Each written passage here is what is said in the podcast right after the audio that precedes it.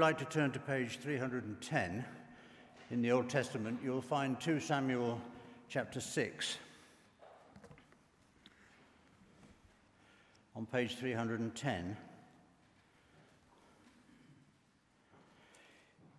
If I were allowed to be flippant, I would say that this reading is the Old Testament prequel to Strictly Come Dancing. But there is a lot more to it than that. It's got some tough stuff in it, which I think Tim is going to elucidate a little later on, but you might like to be reminded of some background. David has now become the leader of Israel and its armies. He has reversed some of the setbacks caused by the Philistines. They captured the Ark of the Covenant. He has now captured it back. He has captured Mount Zion and plans to make it his headquarters and the seat of his palace, but it is not yet ready to receive the Ark of the Covenant, and so that has been parked temporarily in a house en route. So, with that preamble, uh, 2 Samuel chapter 6, beginning at verse 12. Now, King David was told, The Lord has blessed the household of Obed Edom and everything he has because of the ark of God. So David went to bring the ark of God from the house of Obed Edom to the city of David with rejoicing. When those who were carrying the ark of the Lord had taken six steps, he sacrificed a bull and a fattened calf. Wearing a linen ephod, David was dancing before the Lord with all his might, while he and all Israel were bringing up the ark of the Lord with shouts and the sound of trumpets. As the ark of the Lord was entering the city of David, Michal, his first wife and daughter of Saul, watched from a window, and when she saw King David leaping and dancing before the Lord, she despised him in her heart. They brought the ark of the Lord and set it in its place inside the tent that David had pitched for it. And David sacrificed burnt offerings and fellowship offerings before the Lord. After he had finished sacrificing the burnt offerings and fellowship offerings, he blessed the people in the name of the Lord Almighty. Then he gave a loaf of bread, a cake of dates, and a cake of raisins to each person in the whole crowd of Israelites, both men and women. And all the people went to their homes. When David returned home to bless his household, Michal, daughter of Saul, came out to meet him and said, How the king of Israel has distinguished himself today, going around half naked in full view of the slave girls of his servants, as any vulgar fellow would. David said to Michal, It was before the Lord, who chose me rather than your father or anyone from his house when he appointed me ruler over the Lord's people, Israel. I will celebrate before the Lord. I will become even more undignified than this, and I will be humiliated in my own eyes. But by these slave girls you spoke of, I will be held in honor. And Michal, daughter of Saul, had no children to the day of her death. This is the word of the Lord.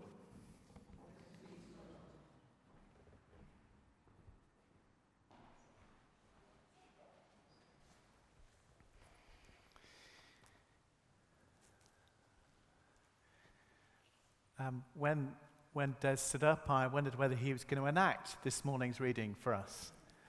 You might be relieved to know that I'm not going to enact this morning's reading uh, for us, which you can all breathe a sigh of relief for, as we'll come to in a second.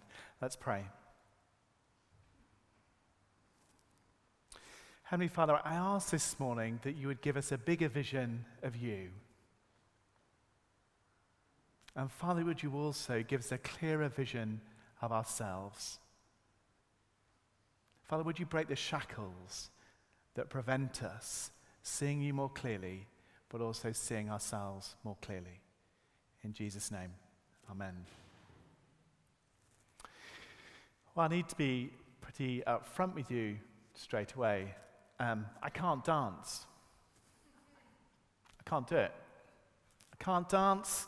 I'm rhythmically and choreographically challenged. Should I put it that way? And the times I've been called to dance in my life, uh, like, like, for example, we went to a party last night, but I just quietly went and chatted to lots of people. So that's a very Vickley type thing to do, so that's all right. Uh, but actually, when I've been in chances where I have got to dance or do dance, say, for example, went to the Jane Austen ball a couple of weeks ago, actually, although I'm dancing on the outside, I'm dying on the inside.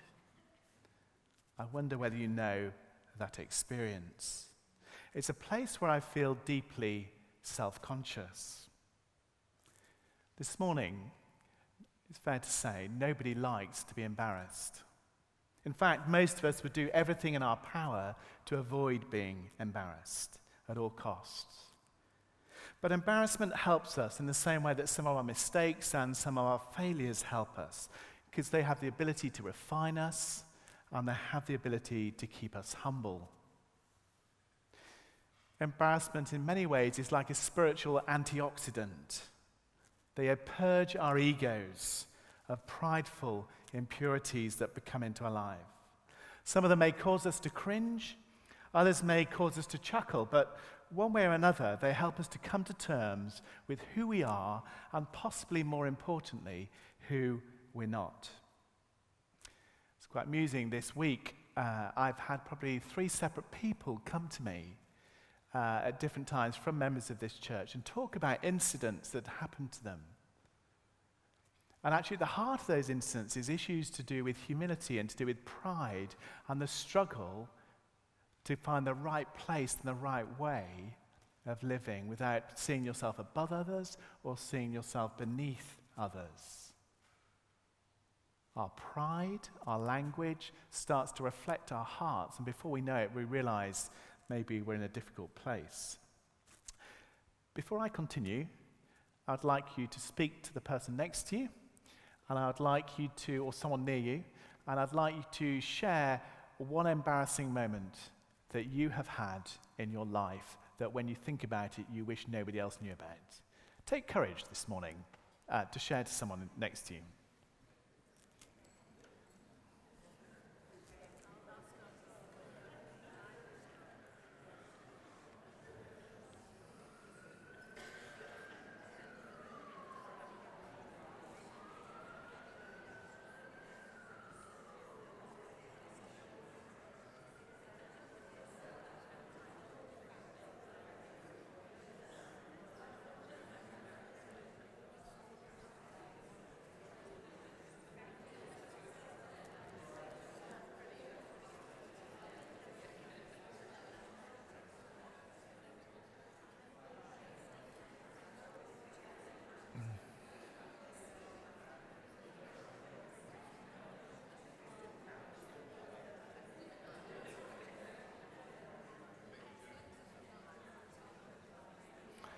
Okay, um, I, I, can see there's some great stories out there.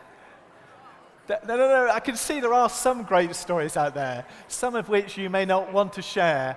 Uh, I did feel like taking the. Sorry, I mean, I'm, I'm, I'm sorry to interrupt your kind of embarrassing story. I did feel as I could take the microphone round, uh, and actually, those of you who are more extrovert would love to laud in your mistakes and let everybody else share them. Those of you who are a little bit quieter would like to keep your head down and wish that you'd never been asked to do that exercise. Two, two, two things when I was thinking about this for myself that came to mind. One of which is when I was a student, I was at York University, and I was part of the group that led the Christian Union. And um, I, was, I was there, and we were about, I don't know, 200 people in this meeting we were at. And um, we'd been singing, doing what Christians do. We come to the end of worship, and I was responsible for this. And I was quietly, as I was worshiping, I was listening, what I thought was listening to God. And I thought, do you know, I think we need to sing this particular song. But rather than um, asking a musician to start, I thought, do you know, I'll give that a go. I'll start us off. I started the wrong key. It was absolutely horrible. It really was absolutely horrible. And I still remember it today where inside I just wanted to shrivel and hide. When Joe and I, before Joe and I got married, uh, Joe used to go uh, to the gym, and occasionally she used to persuade me that it was a good thing for me to do. And um, one of the things about being part of this gym, we, li- we were both living in Northampton, I think, at the time, is that there's a pool, and then there was things like um, steam rooms. I don't know whether you've ever been to one of those things. Anyway, I'd, we'd barely been in that. Anyway, I went this one particular time. I was in there, and I was, I don't particularly like gyms for various reasons. I won't bore you with that. But as we were there, I was sat on the side. I'd been sitting there for about, I don't know, six or seven minutes and thinking, this is a pretty funny thing to do. Just stand there and let hot air do whatever hot air does. And so I said, oh, well, I think I need to do some exercises. So I, there was nobody else other than in this. So I started to do, do some exercises. I started to do these things. And I started to do some stretching exercises. Like this, you know, just make sure the muscles are moving. And actually, at that point, there was a rip as my swimming shorts split in half in this gym in Northampton. And quietly, put my head round to see how many people were, tried to find a towel and walked my way out of the, the gym in Northampton. Embarrassing moments are horrible, there's no doubt about that. But they can also be wonderful, as they can free us from the burden of pretense. And it forces us to stop taking ourselves too seriously. In a sense, embarrassment is one of the ways we can die to self. And dying to self is one of the ways we can begin to come to life again. The words humor, humiliation, and humility are all linguistically related. And maybe the healthiest, the happiest, the most whole people on the planet are those who can see and laugh at themselves the most and not take themselves too seriously. See, too many of us, and I include myself in this, can live our lives as though the whole aim of our lives is to avoid embarrassment. Often it starts at school when I think about some of the blokes, particularly, I've talked to. Too many of us live in fear of standing up or standing out against the tide of the culture that we grow up in. So we don't put ourselves in a situation that might be awkward, where we might get embarrassed. Well, the consequences is we forfeit joy. We never have the courage to reveal who we really are, so we forfeit intimacy. We never take risks, so we forfeit the God given opportunities in our lives. And by the way, this is not uh, a celebration of social awkwardness, but we can allow embarrassment or our fear of embarrassment to get in the way of us and God. We're too embarrassed to share our faith with anybody or friend, or to confront a friend who's going down a path that's leading to destruction, or in our personal life to walk away from a situation that is leading us in a bad place, in a bad way. Sometimes there is a choice in life. We've got to choose embarrassment rather than hypocrisy. We've got to choose embarrassment rather than sin. We've got to choose embarrassment or obedience. Des has set the scene, but let me recap a little bit. It's David's crowning moment. He's defeated the Philistines. He has recaptured the fortress of Zion. He's anointed, been anointed the king of Israel. And now he's bringing back the Ark of the Covenant back into Jerusalem. The energy and the anticipation in this moment that David is going through is amazing. The advisors to David have scripted this whole entry back into, into Jerusalem. Every word, every move has a certain significance, and it's all put together. And everything, everything is going to plan. And then David throws the plan out of the window. No one saw it coming. In fact, no one wanted to see it coming at all, in fact. as David begins to disrobe. And it's not a wardrobe malfunction. Mothers don't know whether to cover their children's eyes. His staff don't know whether to stop him doing what he's actually doing, thinking, what an embarrassment. And a collective blush sweeps across the crowd. The king of Israel is down to a loincloth. Then David starts dancing like a little child and without a care in the world, no inhibitions, pure joy, as he celebrates what God has done. No one is sure what to make of it as he does that. That includes David's own wife, Michal. As it says, as the ark of the Lord entered the city of David, if you have the passage in front of you, uh, Michal, the daughter of Saul, looked down from her window. When she saw King David leaping and dancing before the Lord, she was filled with contempt for him. She was filled with contempt for him. Now, this offers us a little bit of a warning this morning. When you get excited about God, don't expect everybody to share their excitement, your excitement. It can often bring out the worst in other people if you start to get excited about God and what God's doing in your life, what He's calling you to be and to do. You can end up reaping a harvest of criticism. After all, it's much easier to criticize other people, to judge other people, than it is to allow God to change us, to find the God given purpose for our lives. Nine times out of ten, criticism, and particularly a critical spirit, is a defense mechanism for fragile egos. But Michaela isn't just critical, she's dripping with sarcasm beautifully captured by Des. When David returned home to bless his household, Michal, daughter of Saul, came out to meet him and said, How the king of Israel has distinguished himself today, disrobing in the sight of the slave girls of his servants as any vulgar fellow would. David says to Michal, It was before the Lord, and you chose me rather than your father or anyone from his house when he appointed me ruler over the Lord's people, Israel. I will celebrate before the Lord. I will become even more undignified than this, and I will be humiliated in my own eyes. But by these slave girls you spoke of, I will be held in honor. Remember, David was the newly appointed, newly crowned king of Israel, and this was his grand entrance into the capital city. Think Coronation Day if you're looking for the significance of this event. And this added to the pressure upon a king on such a day, on such an occasion. Actually, the pressure on David to behave and to act the way that a king should was greater than it ever would be. Kings certainly don't disrobe, kings certainly don't dance. And no one knew that better than Michal. After all, she was, a king, she was King Saul's daughter. She grew up in the palace. She knew protocol. Saul's wife knew protocol. And this, what David did, was not protocol.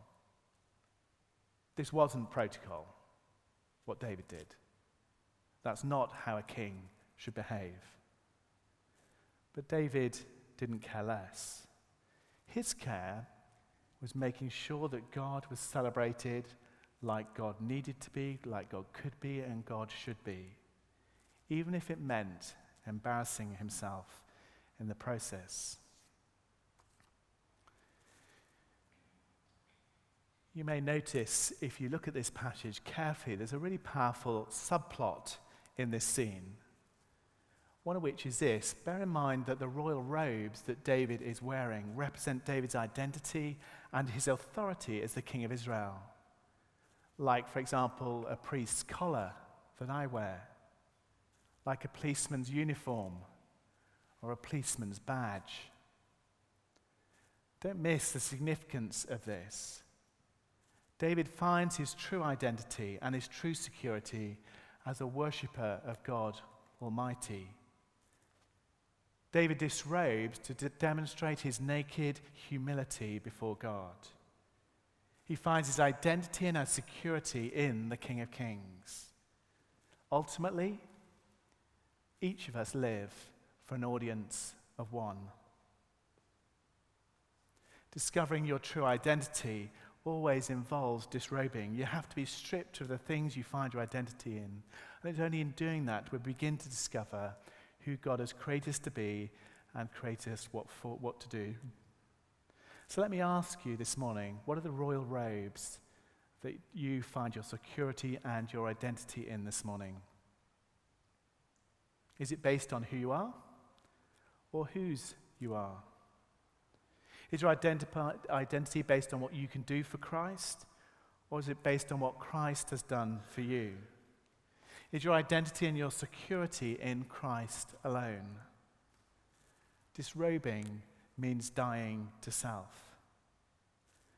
Now, here's the tricky thing in this the idol is often something God has given us.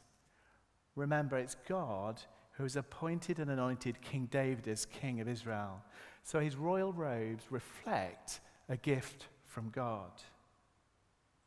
And God gives us gifts, each one of us. Each one of us has gifts. Each one of us has been given things by God for his glory. But what's the problem? The problem is when we find our identity and our security in the gift instead of the gift giver. So when we find the identity in the gift rather than the gift giver. When I started out uh, in ministry not that long ago, I tried to look like a pastor, I looked like, act like a vicar, and I tried to be a vicar. But true authority derives from authenticity, from honesty, and from vulnerability. I regularly try to share my weaknesses from those I spend time with in community and praying together and sharing together as we meet together. And that's not because I just want to give my stuff away and bleed over everybody. It's because as I share where I am and share honestly where I am, it amplifies and magnifies the greatness and goodness of God. Because disrobing is the courage to reveal yourself for who you are and who you aren't.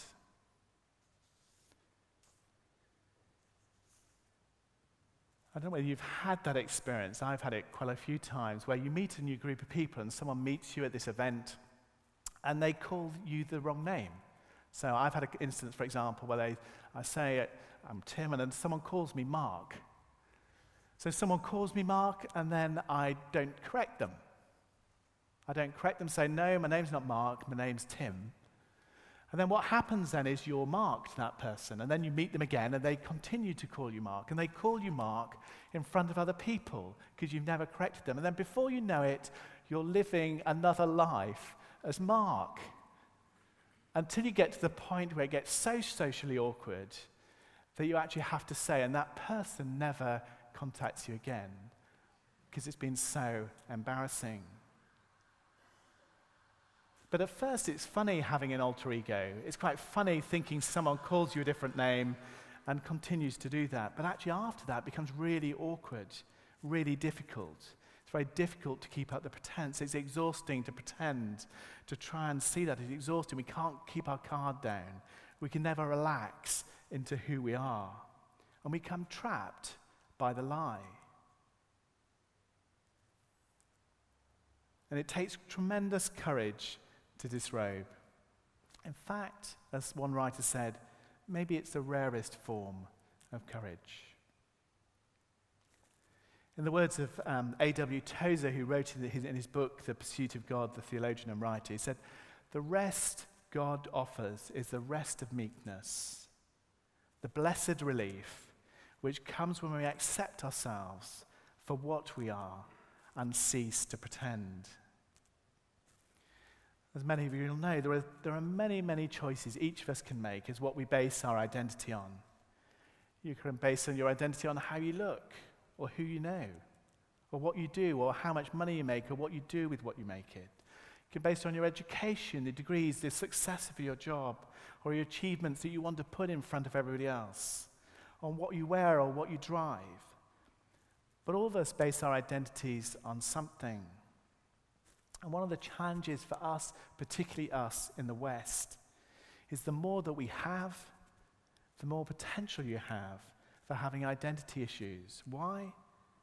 Because instead of singing as we've sung about relying on God's grace, you rely on your brilliant mind, your charming personality, your good looks, our wealth, or whatever else it is. Instead of living out the motto, in God we trust, secretly, it's in Tim I trust. And before we know it, pride has taken root because it's really not about God's grace, it's about me. Long before the fall of Adam and Eve, there was the fall of Lucifer. It's one of the most ancient references in all of Scripture, but it's still our postmodern problem. Your heart became proud on account of your beauty, and you corrupted your wisdom because of your splendor. Beauty and wisdom should have been a catalyst to worship the Creator. But Lucifer wanted to be worshipped himself instead. The Creator has hardwired each one of us to worship. The question is who are we worshipping? David had a choice as he entered into Jerusalem. Disrobing was David's way of saying, Let me show you who I really am. Many of us will know as we go through different seasons of life, we can base our identity on, I know, on our education and how well we do. And then our education changes and we've got to adapt to maybe we get married and we base it on a marriage and then um, we get divorced and suddenly our identity goes away from us. We realize that we've based our identity in the wrong place, in the wrong season. And we realize there are poor foundations for us to build our lives and to build our identities. I think I may have said before, when I was growing up, um, actually a lot of the time here in Bath, actually I spent my life and my identity was basically about playing sport. I loved sport, I was okay at sport, but it became a god and an idol in my life. And it took, actually, embarrassment and failure to break that, to break that idol in my life actually to see God as Lord of all my life and to rededicate my life to Him. As our identity changes, as our circumstances, life change, we can lose our footing, not adapting to what God is calling us to in each season. But if we base our identity in Jesus Christ, we're on solid ground. If your security this morning is found on the fact that the steadfast love of the Lord never ceases, that his mercies never come to an end, that they are new every morning, then you are on solid ground. If your identity is found in the one who is the same yesterday, today, and forever, you are on solid ground. If you have based your identity on the fact that Jesus Christ, God's only Son, gave his life uniquely for you be a Savior, to be your deliverer, to be your King, then Jesus Christ is your cornerstone.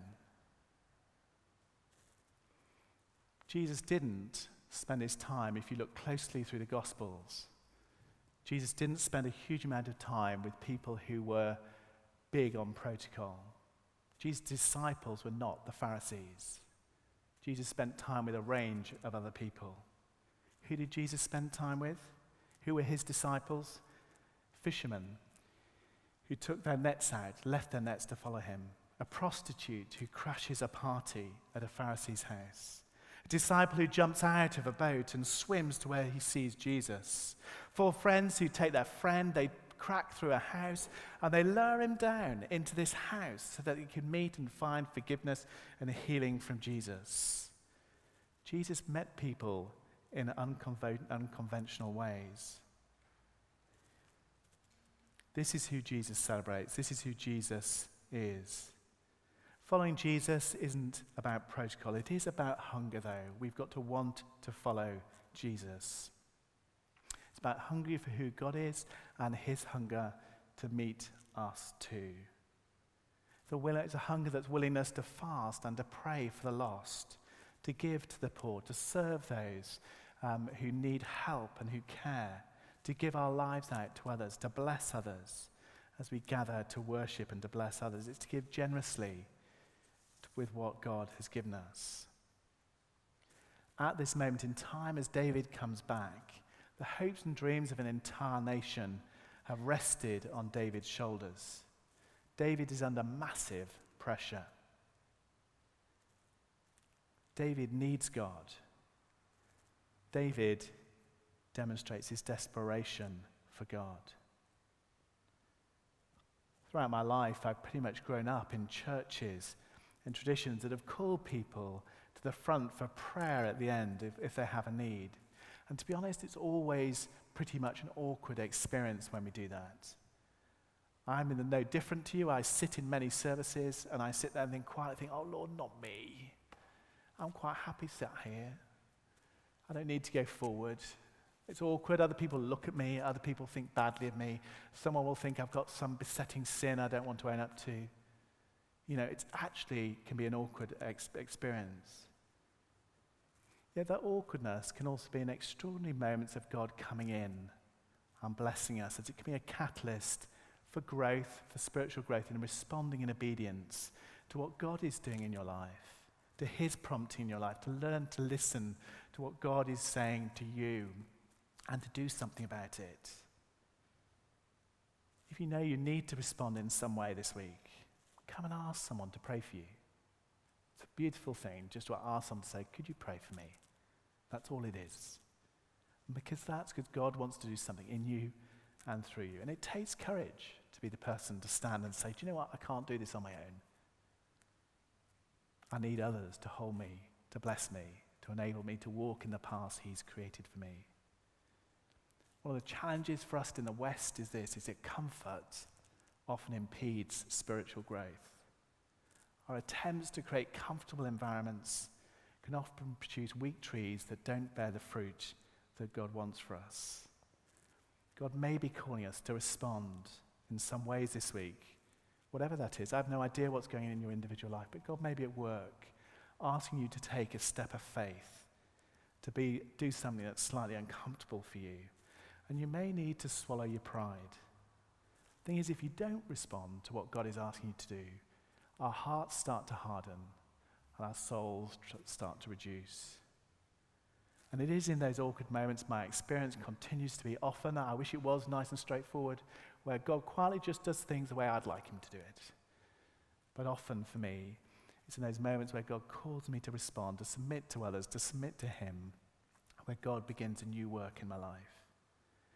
I wonder this morning whether you, as we close, are you ready to embrace what God wants to do in your life? Let's pray.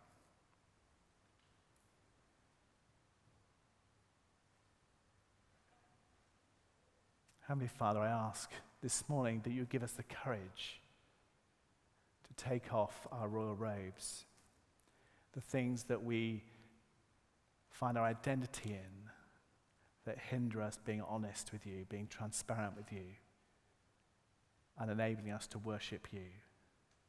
Pray you would enable us to lose our alter egos, those masks that we wear that prevent us surrendering all to you. Would you give us courage to take a step of faith this week?